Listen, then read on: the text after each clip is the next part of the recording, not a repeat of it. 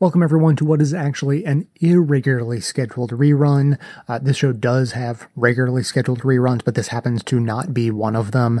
Uh, unfortunately, Amanda and I are on the road. We're just visiting some friends and family and fully expected to be able to do a brand new episode today, but ran into technical difficulties, primarily focused on incredibly slow internet where we are. You know, we're at a remote location things can be a little iffy. And, it turned out that it's so bad that it's logistically impossible to do all of the downloading that needs to be done in order to uh, get a new show up and running. So if you are hearing the sound of my voice right now, then it means that I, at the very least, overcame the obstacle of uploading a pre-produced show uh, for you and of course, we also did a bonus episode for members, as is promised with all uh, rerun episodes, comes paired a members only bonus episode to kind of make up for it. So today's episode is a good one. I, I think it's definitely worth your time. Uh, it's, it's nice to remember the the puppeteers in this puppet show of a uh, government we're living under, and that's what today's episode is all about. So I hope you enjoy that, and if you are not already a member and would like to become one, so that you can, of course, support the show and all of the hard work we do, and get all of the uh, members only bonus content, especially today's episode, which I must say is a bit of a doozy.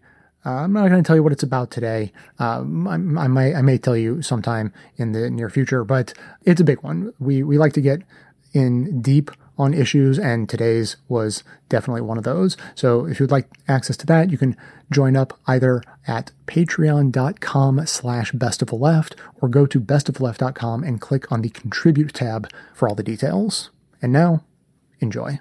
One of the things that he wanted to buy was an America that more closely fitted their political point of view. So they poured money into that project.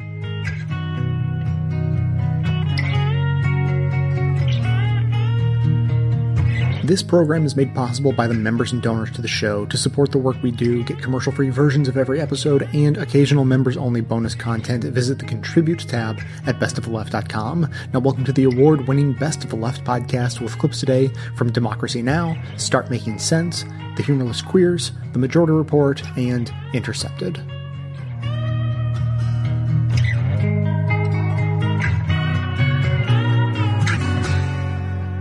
Leonard Leo is currently on leave from the Federalist Society to help shepherd Gorsuch's nomination. In addition to nominating Gorsuch to the Supreme Court, President Trump has 123 other federal judgeships to fill because Senate Republicans blocked many of Obama's nominees.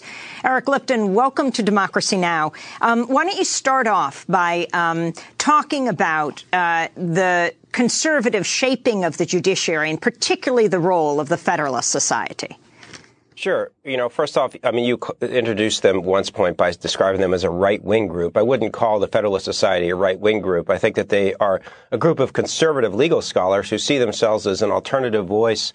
And they really got started through law schools in the United States where there was some concern by law professors that there was not a, a forum for conservative people to sort of, you know, meet and discuss theories relative to the court that, that could sort of be an alternative to the more liberal dominant thought in, in the court system. But the Federalist Society has grown into an organization that has incredible influence in the United States.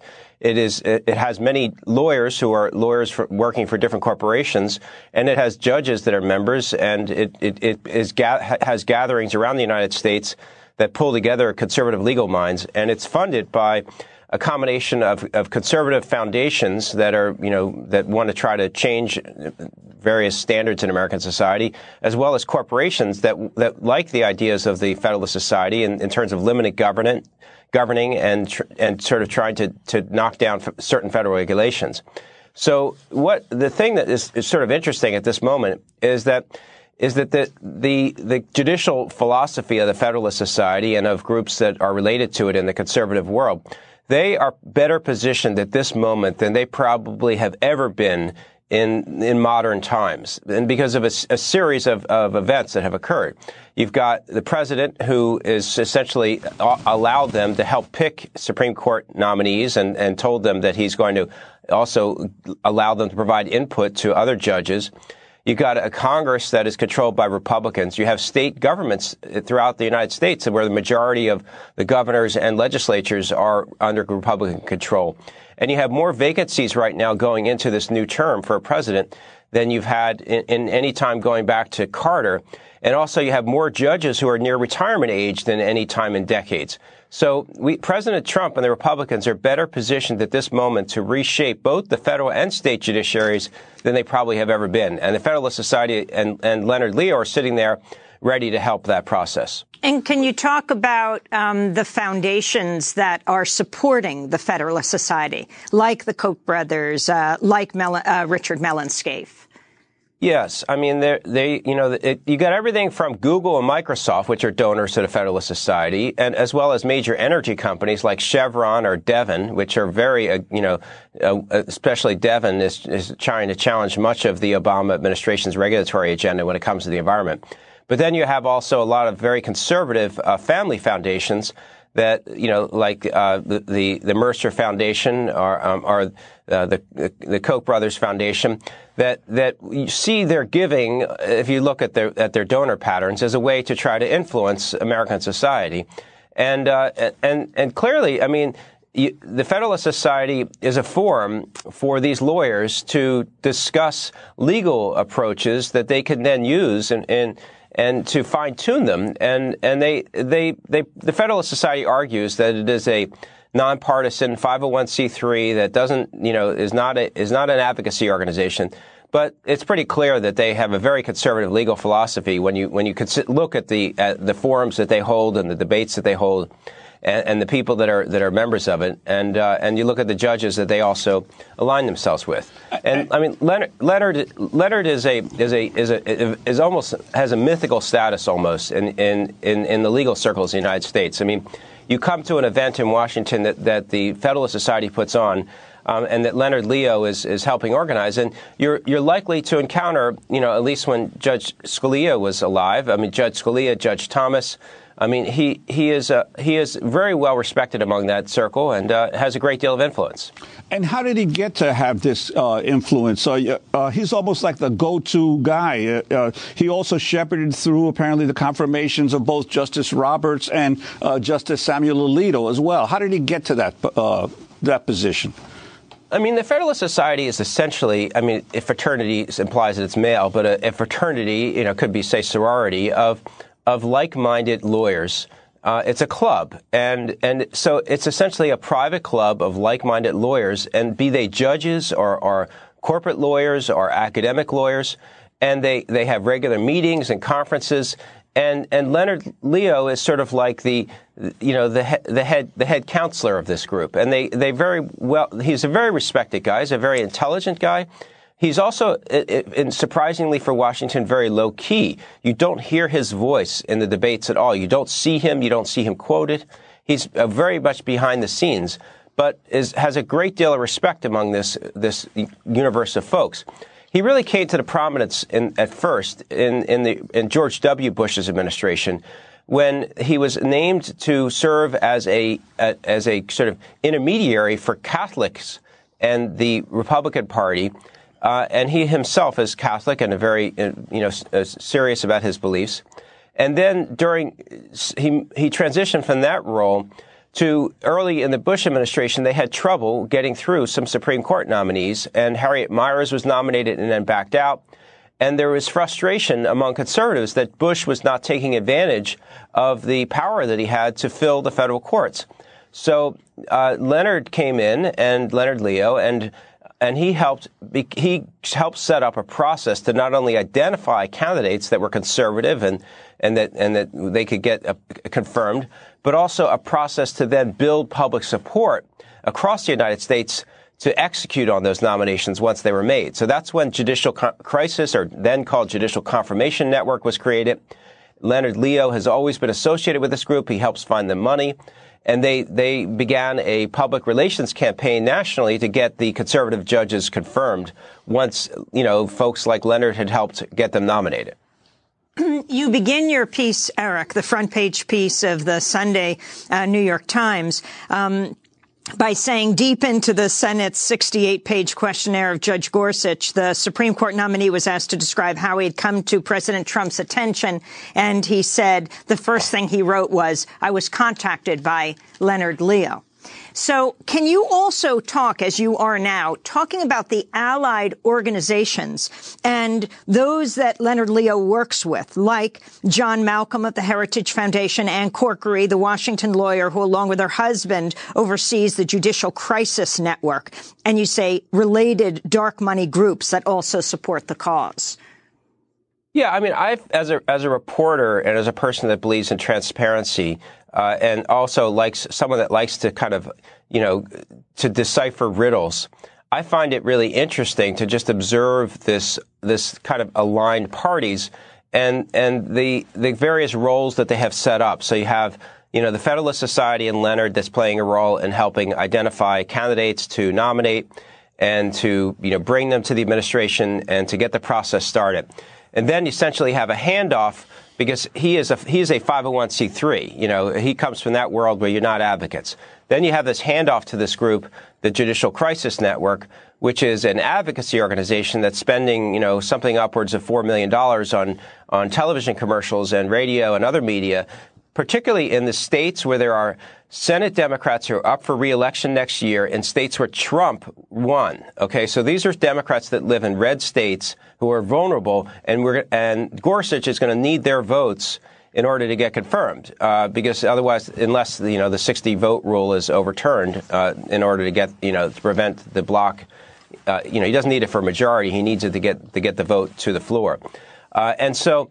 Um, it, that's where Judicial Crisis Network comes in. This is an organization that uh, was set up in approximately 2005, and it's a dark money group. They will not tell you who their donors are, but when you look at their at their 990, which is their tax form, and I happen to conveniently have a copy here, um, and the thing that's so interesting about it to me is is that. Uh, uh, they, you know, they show that they had a budget of uh, in 2014 of 5.7 million, which isn't that much, but that's just one of many aligned organizations. And then you go to the page um, that shows who their donors are, and it's called the Schedule B of the 990. And, uh, and if you ask for it, you can get it, although if you look in the normal tax records, you won't find it. And you see that all of their money came from two donors. And, but although the, the names of the donors aren't there. So, you know, 5.75 million came from two people. And then you look at their 990 as well and say, okay, how many people do you have that work for you? How many volunteers do you have? Zero employees, zero volunteers. So, what, so you sort of wonder, well, what is this group? I mean, it has zero employees, zero volunteers. All of its money come from two donations. So, how much of this is really a grassroots organization, or how much is it a, an organization that takes checks from players that want to influence the, the federal judiciary? And, and, then funnel the money through this organization to try to create an appearance that it's really a grassroots organization. And, and do you know who that, those two people are? Well, if you reverse engineer the the federal uh, the IRS records, which I did, um, you could find you could backwards you could find this organization called the Wellspring Committee. Okay, so here's the interesting thing: the Wellspring Committee, which is also it's based in Virginia, uh, is run and her, the signed document Wellspring. This is their 990 is Ann Corkery. Okay, so Ann Corkery is listed signed here as the president of the Wellspring Committee. Okay, on the Judicial Crisis Network, this document, who signs it as a treasurer? Neil Corkery. That's her husband. Okay, so her husband helps run the Judicial Crisis Network. Ann Corkery runs Wellspring Committee. And then you look at the back of their schedule. Their, who do they who does who they give who does the Wellspring Committee give money to? Oh, so they gave 5.775 million to the Judicial Crisis Network in 2014. Wait a second, that's exactly the same amount of the money that the Judicial Crisis Network spent in, in 2014. So this, this Ann Corker gave all of the money to, and so then you wonder, okay, where does Wellspring get its money from? Well, then you begin this process because of the, you know, the federal, the federal government doesn't require disclosure of donors. You end up at a brick wall because you can't find out Wellspring, where Wellspring Committee gets its money from. And, and you, and you end up in the dark money, you know, circle.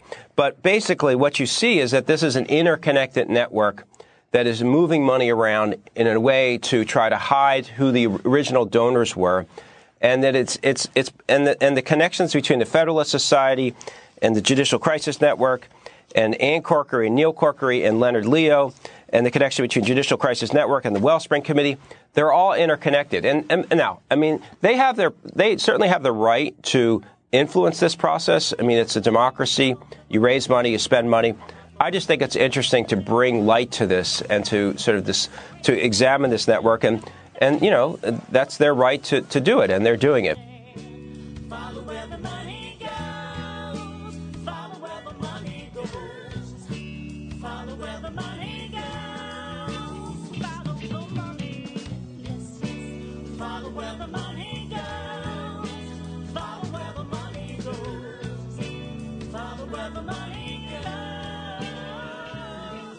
The reclusive hedge fund billionaire who's the secret power behind Donald Trump. For that, we turn to Jane Mayer. She's a staff writer for The New Yorker and author of several award winning and best selling books. Her latest, Dark Money The Hidden History of the Billionaires Behind the Rise of the Radical Right, was named one of the 10 best books of the year by The New York Times. It's out now in paperback. Jane Mayer, welcome back. Great to be with you.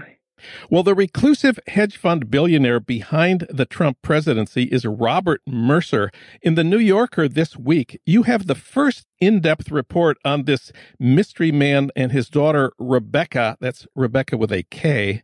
To do this story, you spoke with the Prince of Darkness himself, Stephen Bannon. What was that like? And what did he tell you about Robert Mercer and his daughter, Rebekah? Well, I was really on, on the edge of my seat to see what what Bannon was like, and uh, pacing around and waiting for him to call. And finally, he did. And you know, he turns out to be quite engaging and a lot of fun to talk to. I mean, I guess this we should have predicted this because really somebody who's gotten ahead the way he has has to have some pretty good skills. Anyway, he's a lot of fun to talk to. He's interesting. He he said about the Mercers that they had launched the Trump revolution and that they had more than any other donor in the last four years had the biggest impact of, of anyone in, in putting Trump in power. So wow. he was pretty out front about the whole thing. So you say Bannon was a lot of fun to talk to. Is Robert Mercer a lot of fun to talk to? Robert Mercer wouldn't speak with me, and and that's not unusual. He doesn't speak almost uh, to anyone. Um, he actually, I quote someone. Uh, he said to a colleague at some point where he works at a, a uh, an incredibly lucrative hedge fund in Long Island, and he said that he prefers the company of cats to humans. so, um, and he, so he's he's a, a, a very terse speaker when he speaks at all. You say he heads an incredibly lucrative hedge fund. Who exactly is Robert Mercer and how rich is he? He is the co CEO um, with one other man of something called Renaissance Technologies. It's a hedge fund, as I said, in Long Island, and um, it's hard to know exactly how rich he is, but he is listed by Institutional Investor as making approximately $135 million a year. And that would have been true at least for the last 10 years or so. So he's getting up there in the billionaire category, I would think. But he's also a pretty big spender. For someone who never speaks and has this kind of austere exterior, he's been described as having the sort of the the personality of an icy cold poker player by the one person that did interview him, Sebastian Mallaby, who wrote a book called um, "More Money Than God" about hedge funds. But anyway, for for someone like that, he has some pretty high flying spending habits, even if he's not speaking you, you get the feeling of is that Robert Mercer, who grew up quite middle class, hit it really big when he went to this hedge fund, and it wasn't until he was in his 40s, and it enabled him and his family to pretty much indulge any kind of material whim they had. And they, all of them, went off in different directions uh, on incredible scales of shopping sprees. And one of the things that he wanted to buy, and that his middle daughter, Rebekah, wanted to buy, was an America that more closely fitted their political point of view. So they poured money into that project. Let's talk about that political project. You, you say Robert Mercer basically never speaks. Nevertheless, you were able to find out quite a lot about his political ideas. I just want to ask you about a couple of these. What does Robert Mercer say about racism in the United States? This was the challenge, really, of doing this piece, cracking the code of who he is and what he believes in. And finally, I got lucky because one of the people who's worked in his firm for the last 20 years finally got angry at him for the way he's trying to influence American politics. And they had a big fight. And it's opened up a little bit of a glimpse into what Mercer really believes. And among the things that he believes are that white racism doesn't exist in America. He says there's only there is no white racism. There's only black racism. And he says that the civil rights movement has made blacks less well off than before the civil rights movement. He thinks that the Civil Rights Act was one of the great mistakes in in modern American history. What does he say about the dangers of nuclear war? He got into an argument with somebody he worked with where in which he argued that Hiroshima and Nagasaki and, and nuclear war in general were not as bad as people think. It's survivable, he argues, and not only that, but the radiation from it, he suggests, from the fallout is good for people. So he'd say, you know, while in the blast zone it wasn't so great for the Japanese, he was arguing outside of the blast zone, he would claim it was great for the Japanese health, which is just um, a position that has been there, there's no, there's just no scientific support from it, at least from conventional scientific authorities. I, I, I, spoke to the National the Association for the Advancement of Science, and they said no, there's there there is no such support for this. They said no, and and you have a, a let's call it a fascinating story about what he says about the value of cats. He he has, according to his colleagues, a, a theory of humans, which is that they have no inherent value that a human being is only worth as much as they can earn. So he would argue, for instance, and has that he earns, you know, two million times or thousands of times more than a school teacher. So that makes him that much more valuable. And that school teachers are, are marginally valuable. People on welfare, he suggests, have no value. They have negative value. And then he argues, though, that cats have value because they provide watching them provides pleasure to people, unlike people.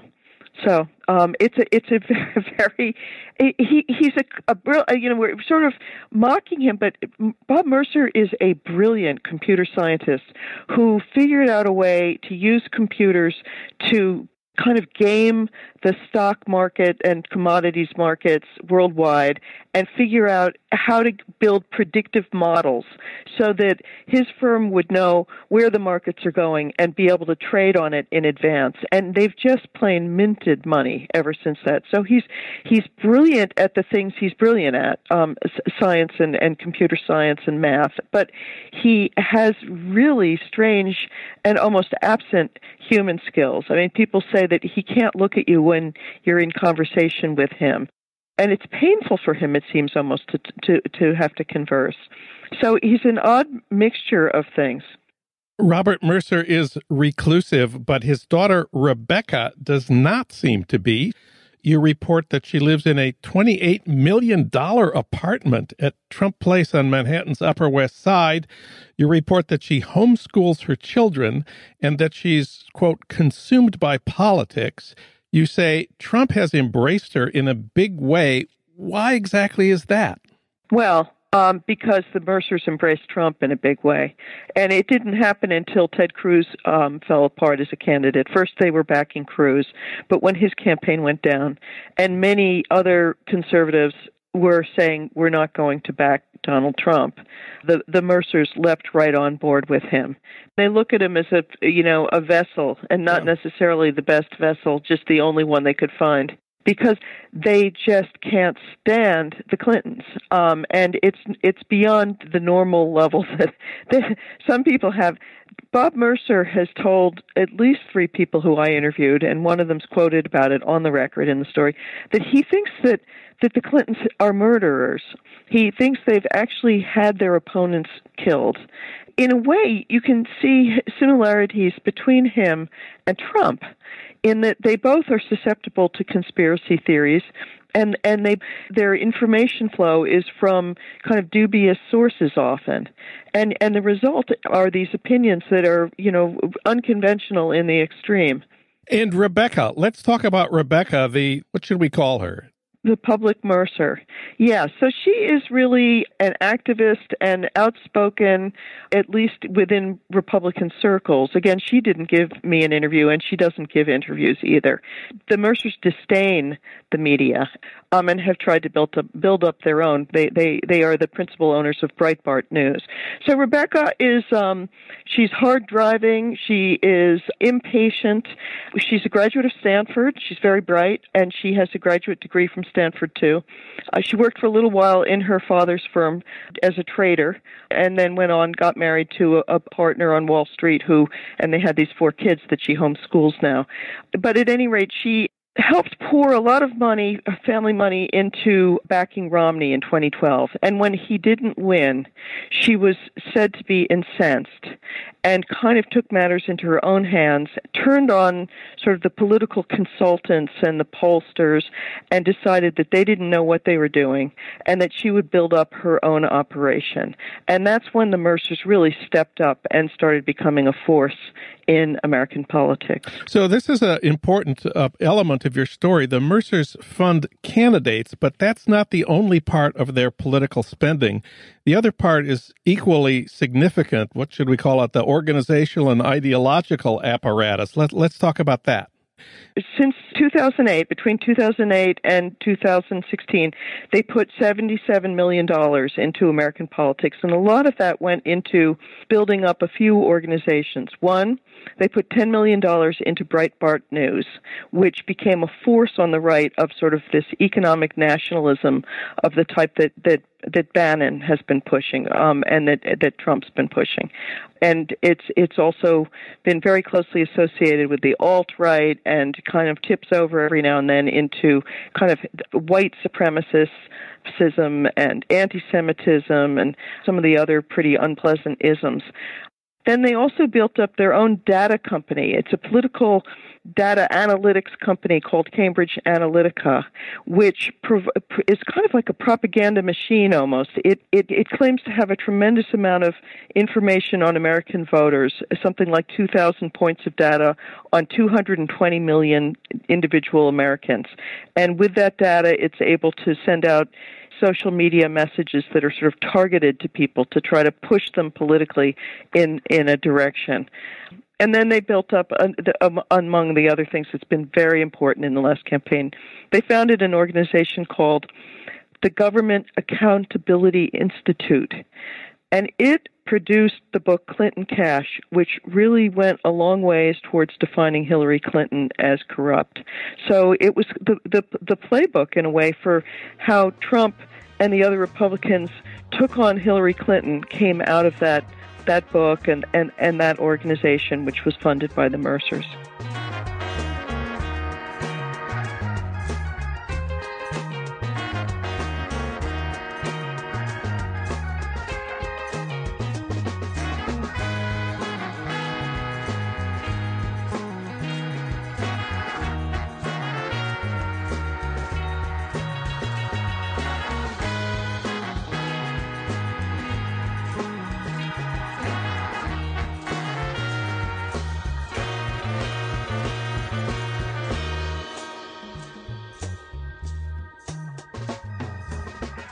Continue our conversation with Jane Mayer, staff writer at The New Yorker. Her latest piece is headlined The Reclusive Hedge Fund Tycoon Behind the Trump Presidency How Robert Mercer Exploited America's Populist Insurgency.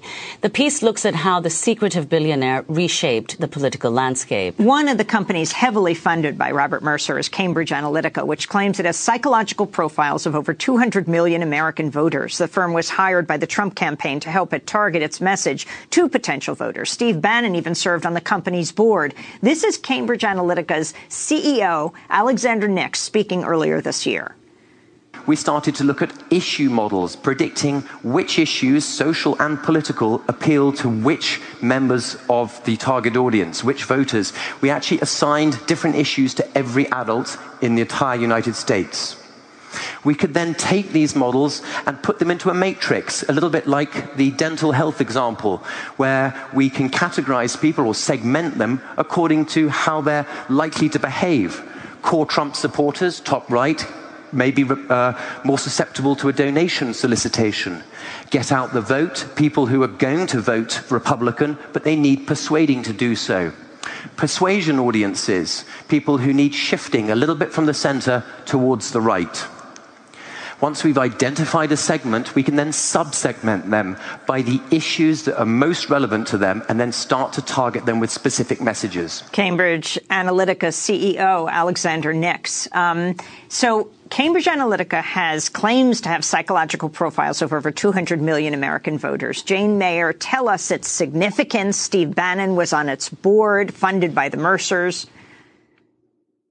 Well, again, this is part of if you look at the history, what happened was after 2012, when, when Obama was reelected, despite the fact that the Mercers had put millions of dollars into trying to defeat him, they were upset and they wanted to try to get better political tools with more traction. So they put money into Breitbart, they put money into the Government Accountability Institute, and the third prong was Cambridge Analytica.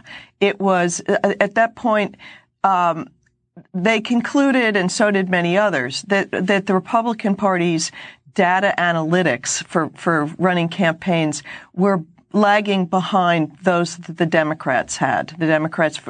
Obama had a famously good sort of computer operation um, and, um, and and data team, and so they tried to. They decided we'll run our own.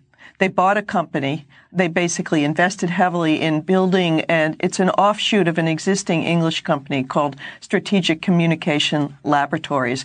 And the, the British company had been involved in uh, psychological warfare operations for uh, militaries and international elections and um, kind of some some pretty interesting and sneaky seeming things, um, which raised a lot of eyebrows when when its offshoot was purchased, basically uh, created by this one hedge fund family.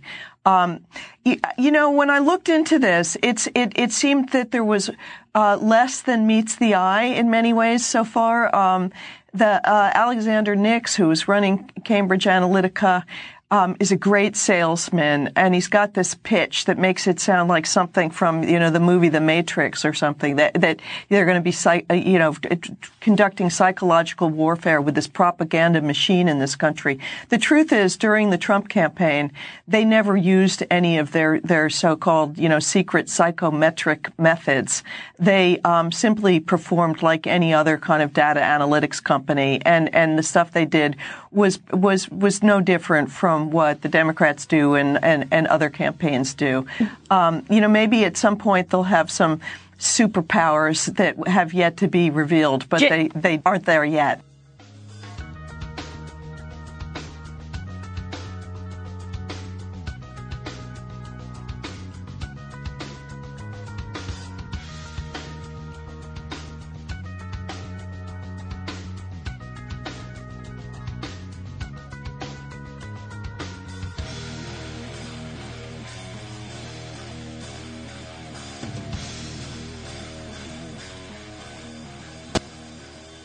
I was just reading Jane Mayer's new profile in the New Yorker of Robert Mercer, who's of course the billionaire backer of the Trump campaign, um, someone who I think Steve Bannon said without whom the Trump would not be the president.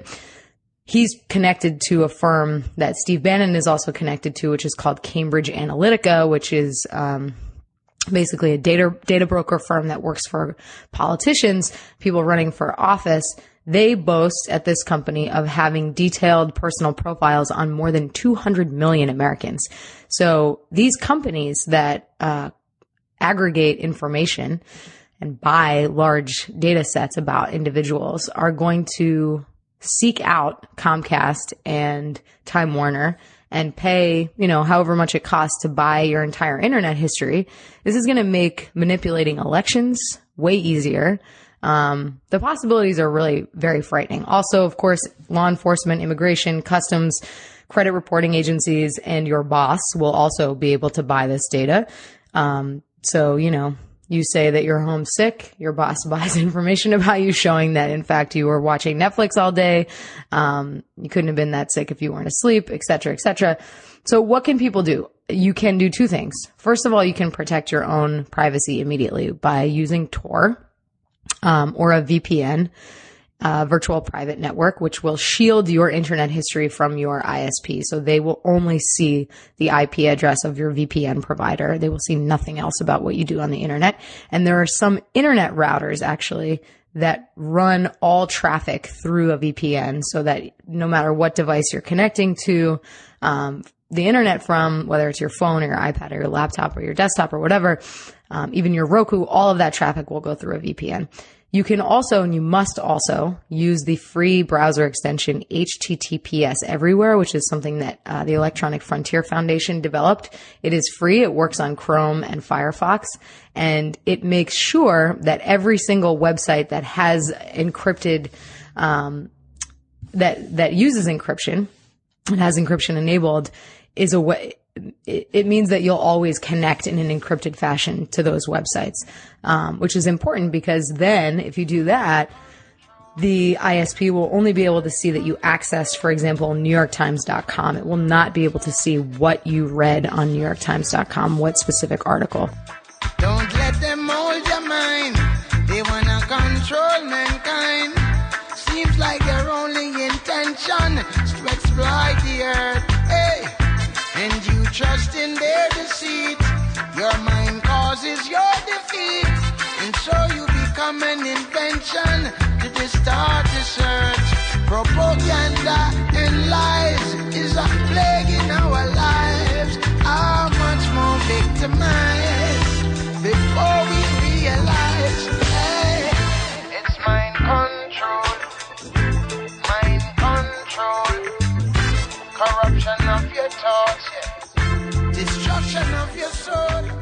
So we've heard a lot less, uh, Vicky, of the Mercers than we have, I guess, some other Republican stalwarts. Uh, Sheldon Adelson uh, makes a little cameo in your piece.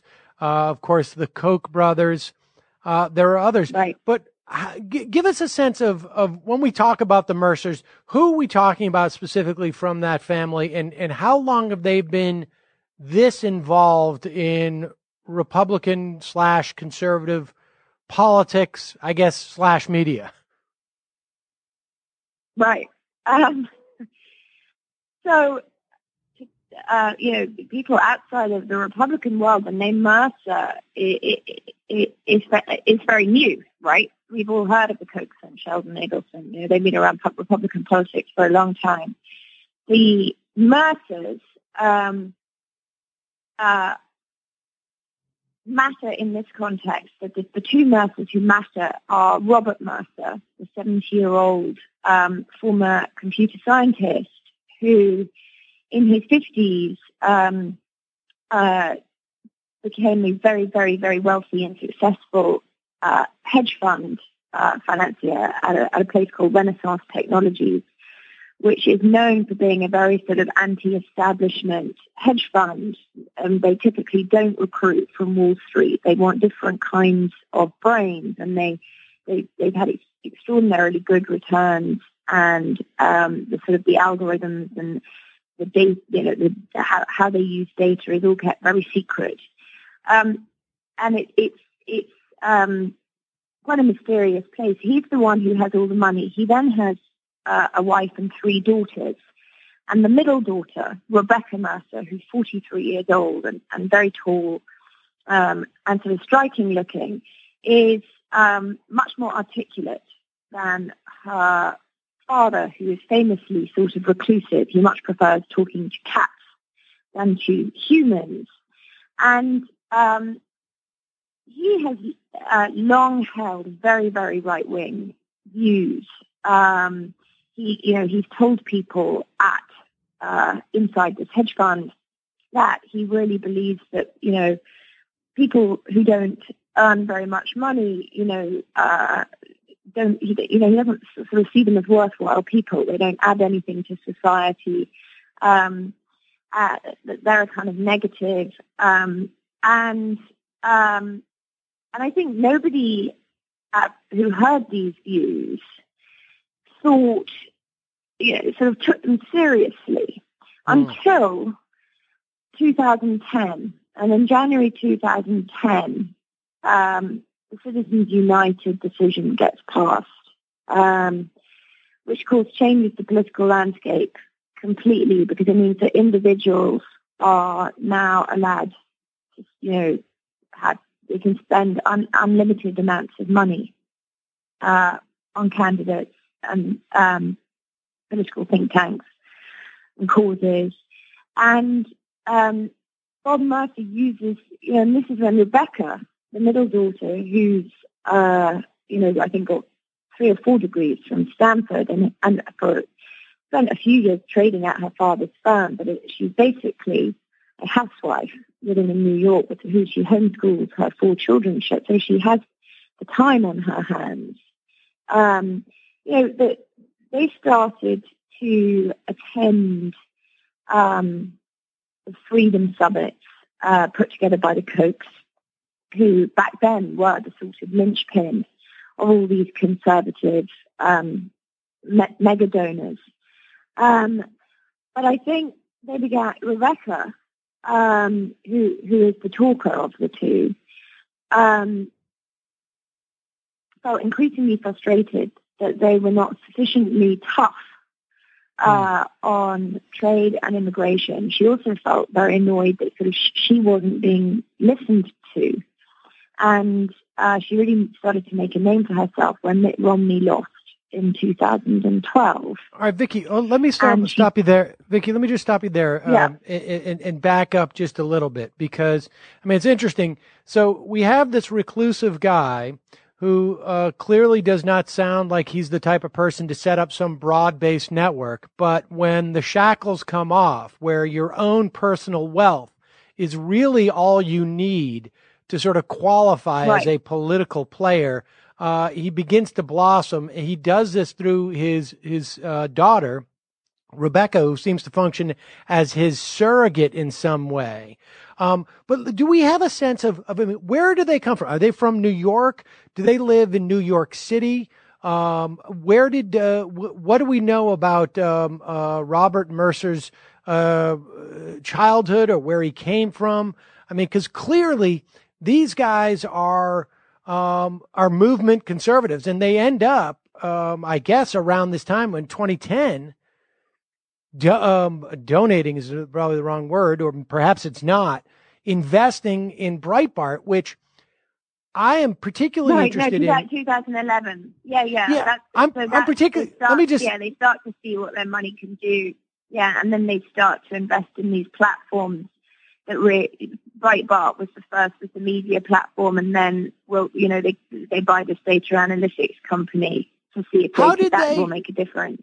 How did they So- choose so Bright to- Vicky? to How did they Vicky? How did they choose Yeah. Breitbart? I mean, I asked this because I at that time followed Breitbart, the site and the man quite closely, and that site was not making any money. And I remember when No. that uh, when that um, that secret essentially investment came in. I mean, I've looked at the filings uh, over the years, and it was unclear where this money came in, but it came in in one big lump sum, uh, and he was ready to revamp the whole thing right before he died.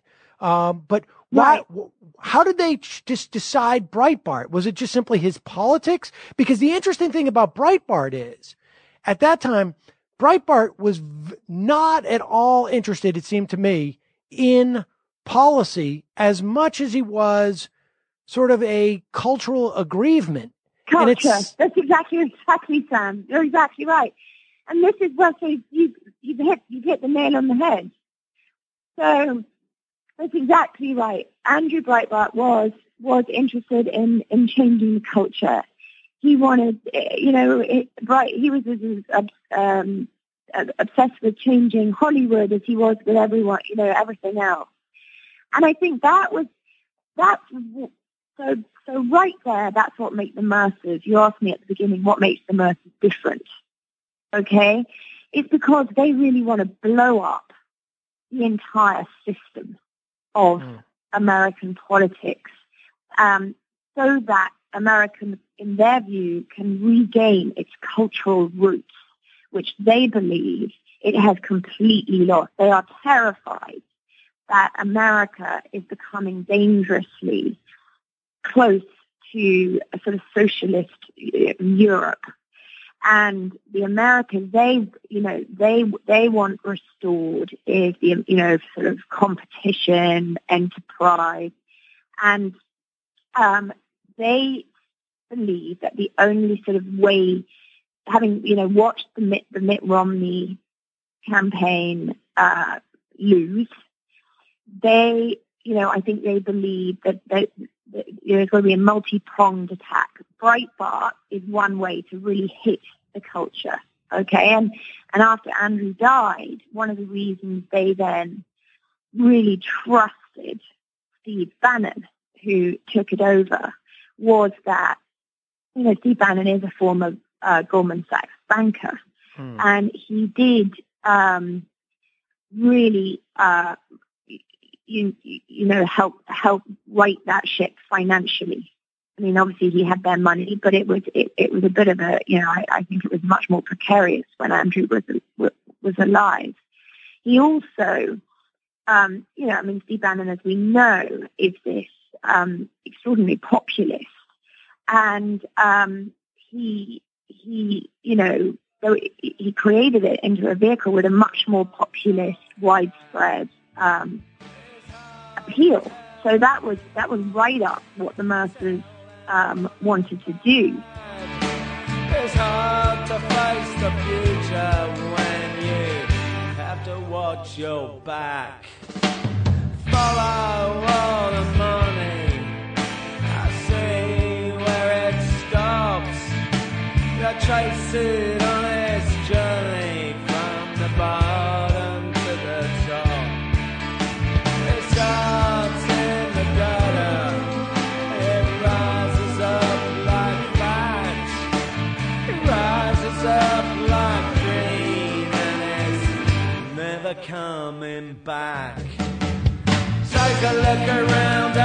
Who's got a future around here.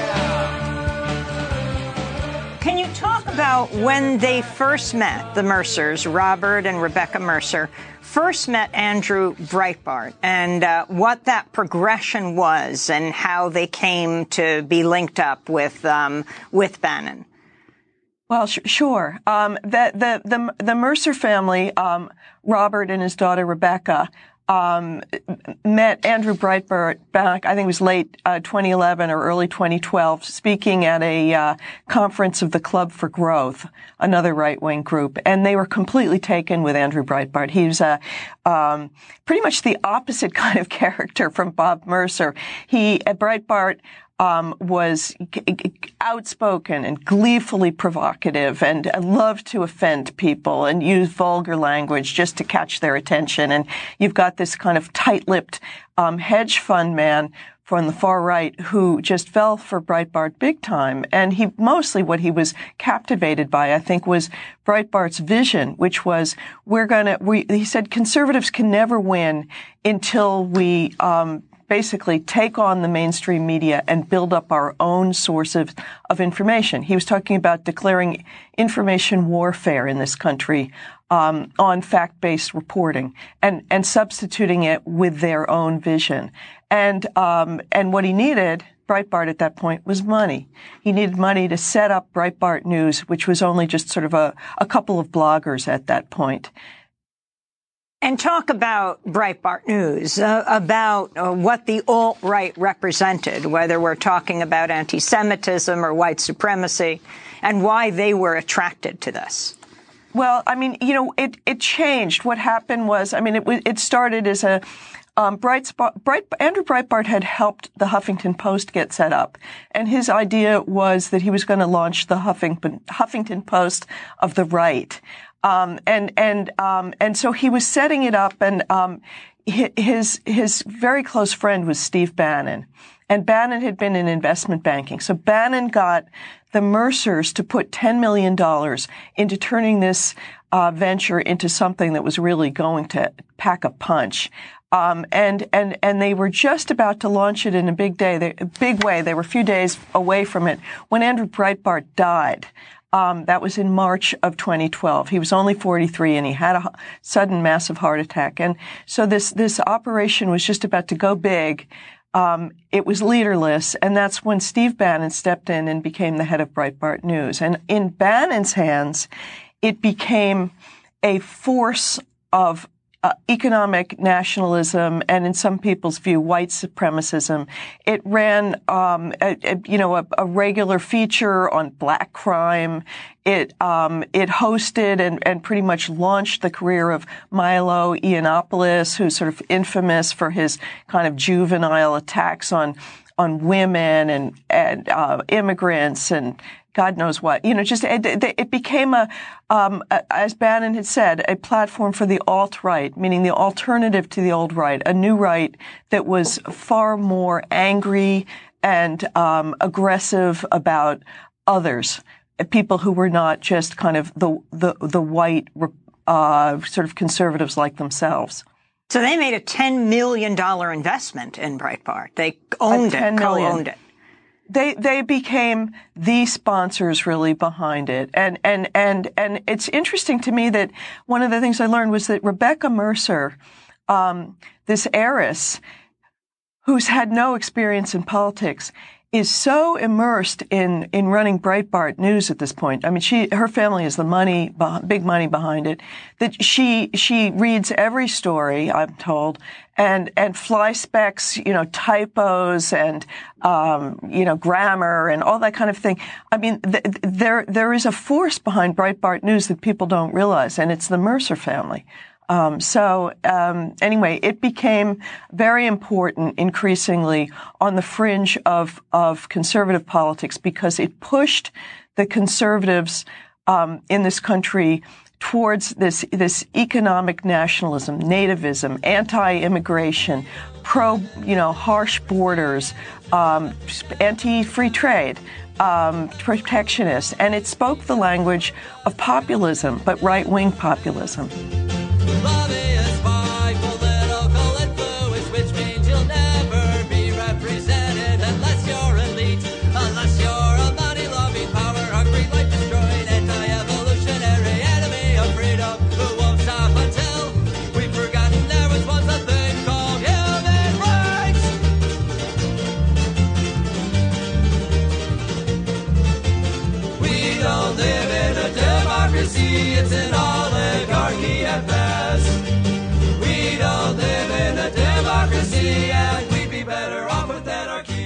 As I have pointed out on a number of occasions over the past three years, there can be no stable and enduring peace without the participation of the People's Republic of China and its 750 million people. That was how Richard Nixon announced that he would visit the People's Republic of China in 1972. And Nixon did go to China. He went along with Henry Kissinger. And Nixon held his historic meetings with Chairman Mao Zedong. China is ripping us off. You know who's getting the oil? China. What China is doing to us is horrible. This week, Nixon's heir apparent, or heir apparent, Donald Trump, is meeting with the current leader of China, President Xi Jinping. Now, this historic meeting is not taking place in China. It's taking place at Trump's Florida resort, Mar-a-Lago. We understand that President Xi does not golf, so the visit could pose some issues for Donald Trump. Now, when Richard Nixon set up his meeting for uh, China and to meet with the leader of, of China, he used his emissary, Henry Kissinger, to lay the groundwork for that trip. Donald Trump also has his own emissaries, people like Steve Bannon and his son in law, Jared Kushner. Last December, Bannon, Kushner, and General Mike Flynn, who you'll remember was briefly Trump's national security advisor, they had a secret meeting with the Crown Prince of Abu Dhabi, Sheikh Mohammed bin Zayed Al Nahyan, in New York City. And that's according to the Washington Post. What they discussed in that meeting, we don't know. But then the story gets really interesting. A few weeks after that meeting in New York involving Bannon and Kushner and General Flynn and the Crown Prince of Abu Dhabi, the Sheikh helped set up a meeting in the Seychelles Islands for an unofficial emissary of then President elect Donald Trump. And that unofficial shadow emissary was none other than the notorious mercenary and founder of Blackwater Erik Prince. Now, according to the Washington Post, that meeting uh, was in part intended to put Erik Prince in the presence of Russian officials. And the meetings were supposedly, according to the Post, a way that a back channel could be set up for communications between Vladimir Putin and Donald Trump. Now, I reported in January for The Intercept that Erik Prince had been a secret advisor to the Trump administration. Now, of course, Prince and his family were major bankrollers of the Trump campaign. Prince's sister, Betsy DeVos, is the education secretary. And to flesh out this whole situation of Donald Trump's secret little prince, I'm joined now by the editor in chief of The Intercept, Betsy Reed. Betsy, welcome back to Intercepted. Hey, Jeremy. Now, the reason, Betsy, that I wanted to discuss this with you is that you and I have worked on the Blackwater Erik Prince story going back to 2005 when you were my editor at The Nation magazine, and you also edited my book, Blackwater, The Rise of the World's Most Powerful mercenary army. So you and I have been immersed in this story for many, many years. What was your reaction when you saw that Erik Prince, that, that the Washington Post reported that Erik Prince had been involved with a back channel meeting in the Seychelles involving the United Arab Emirates brokering a meeting between Erik Prince as a kind of emissary unofficial for Donald Trump and Russian officials. Well, I mean, on one level, it's shocking, right? Because this is a man who's like so notorious and so dis- discredited and has been at the center of so many horrifying scandals that he could be playing this role. And again, you know, at the center of the news, it's just, it's kind of amazing, right? But you know, as you essentially predicted it, you wrote the piece um, about how Erik Prince was advising Donald Trump from the shadows, and you know, you've also written about Mike Pence and how uh, ideologically, it actually is not surprising at all to find Erik Prince right at the center of the, uh, the Trump administration, given his sort of similar Christian supremacist worldview. So, for people who don't know who Erik Prince is, how would you sum that up? Well, I mean, he was the the the son of a, a billionaire, and he inherited a huge amount of money. Uh, his family was a very powerful right wing uh, Christian uh, financier of very extreme right wing political figures and movements in the United States. And he served, uh, unlike a lot of children of billionaires, he he enlisted in the U.S. military and served uh, as a Navy SEAL in Haiti and Bosnia and elsewhere. And when his father died, uh, and his his first wife was dying of cancer, Prince left the Navy SEALs, went home helped settle the family, the selling of the family business. He took his share of the inheritance and bought a huge plot of land in the Great Dismal Swamp of North Carolina and started what became known as Blackwater Security and Training. And in the late 1990s, when Blackwater was created, uh, this was pre 9 11, the main business model of Blackwater was not to provide mercenaries. It was to provide training for the U.S. military, but also training for law enforcement that were going to face down against the violent youth of America's schools. The Columbine massacre had just happened and Erik Prince came up with this idea to build a mock high school uh, in his swampland called Are You Ready High? Like the letter R, the letter U, Are You Ready High? And the idea was to train SWAT type forces to deal with school shootings. 9-11 happens and Erik Prince was interviewed on Bill O'Reilly's show on Fox News. And he says to Bill O'Reilly that, you know, before 9-11, people didn't really get what he was about. And now his phone is ringing off the hook. And, and what basically happened is that a very powerful figure in the CIA at the time named Buzzy Krongard was friends with the Prince family, and he would take his kids to Erik Prince's uh, Blackwater to help to let them like shoot on his range. Buzzy Krongard and Erik Prince made a deal that Prince would recruit a network of former Navy SEALs and other special operatives uh, that could provide a kind of deniable force for the CIA in the early stages of the war in Afghanistan. And Erik Prince actually deployed with his initial team uh, in a small village on the Afghan-Pakistan border called Shkin, and they set up a, an outpost that they called the Alamo. And basically, that was the beginning of the gold rush for Blackwater providing covert services to the CIA and later overt services to the U.S. State Department. I mean, he's long identified as a libertarian, right? So he believes that government functions should be outsourced. And he has used that model in the realm of security and um, military operations in order to create these forces that then operate w- with impunity, with without the accountability that is forced on government forces. Is that right? right? Exactly. And li- libertarian in the sense, I mean, there is one interesting thing. Erik Prince has spoken very critically of Barack Obama's uh, drone strike killing of uh, Anwar al-Awlaki. And it's not that Erik Prince has any, you know, admiration or support for al-Awlaki, but the idea that the president of the United States was ordering the assassination of uh, an American citizen who hadn't been charged with a crime. I-, I wonder if it had been Bush or Cheney, if Prince would have taken that position.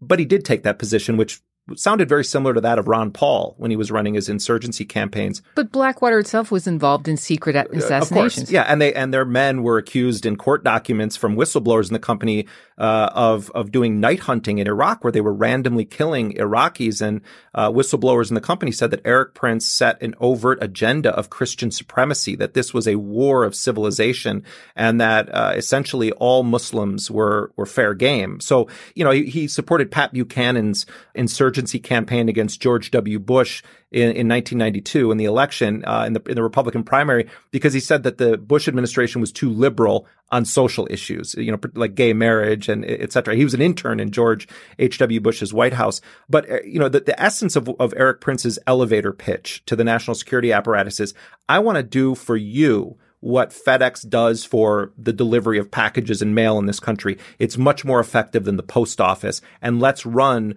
the CIA and the military more like FedEx rather than the post office. And key to that is secrecy, right? Is is the ability to operate in the shadows as he's tried to do in, in his relationships with Trump. Right. And, and, and this is classic Erik Prince where part of privatization means that you are, and layering things in subcontracts and outsourcing parts of it to this person, this company or that individual, uh, is that it makes it very difficult for congressional oversight bodies to actually know who the hell is doing what. Uh, and for how much money. And we saw that repeatedly in the investigations of Blackwater and, and Halliburton and KBR. It's like, who holds the actual contract and who are we hiring to do this stuff? That was part of the worldview that Dick Cheney and Donald Rumsfeld their careers were defined by the idea that the executive branch of government, particularly when Republicans are in power, should operate as an effective dictatorship over national security policy, and Congress should only play the role of financing what the president determines to be necessary. I mean, can you believe he's back, Jeremy? I mean, he's sort of like your white whale. you know, it's it's uh, uh, you know, it never ceases to amaze me how often this guy pops up, and you know, the fact that his sister is the education secretary, I think, is only relevant in the sense that they share the same kind of ideological view. She wants to do for education what Erik Prince wants to do uh, for the military, and the fact that they they pour huge sums of money uh, into these campaigns, including the Trump campaign. But Erik Prince is a very brilliant, uh, an evil sort of genius, very forward thinking. And at times he has sort of talked about how leftists and the Democrats in Congress, you know, ruined Blackwater. You know, the anti-war left went after the troops in Vietnam. This time it was easy to go after contractors. The kind of work we did, my family background, all the rest made it a very easy target. And I'd have done it too if you kids hadn't come along. And it's almost like a Scooby Doo type thing where it's like I would have gotten away with it if it wasn't for those, you know, rascally kids. Um, but the guy, you know, has has uh, an incredible ability to survive. I mean, it, it, you know, if the apocalypse comes, uh, which they all think it will, uh, I think we're going to have Radio Shack, cockroaches, and Erik Prince. They'll all somehow survive the apocalypse.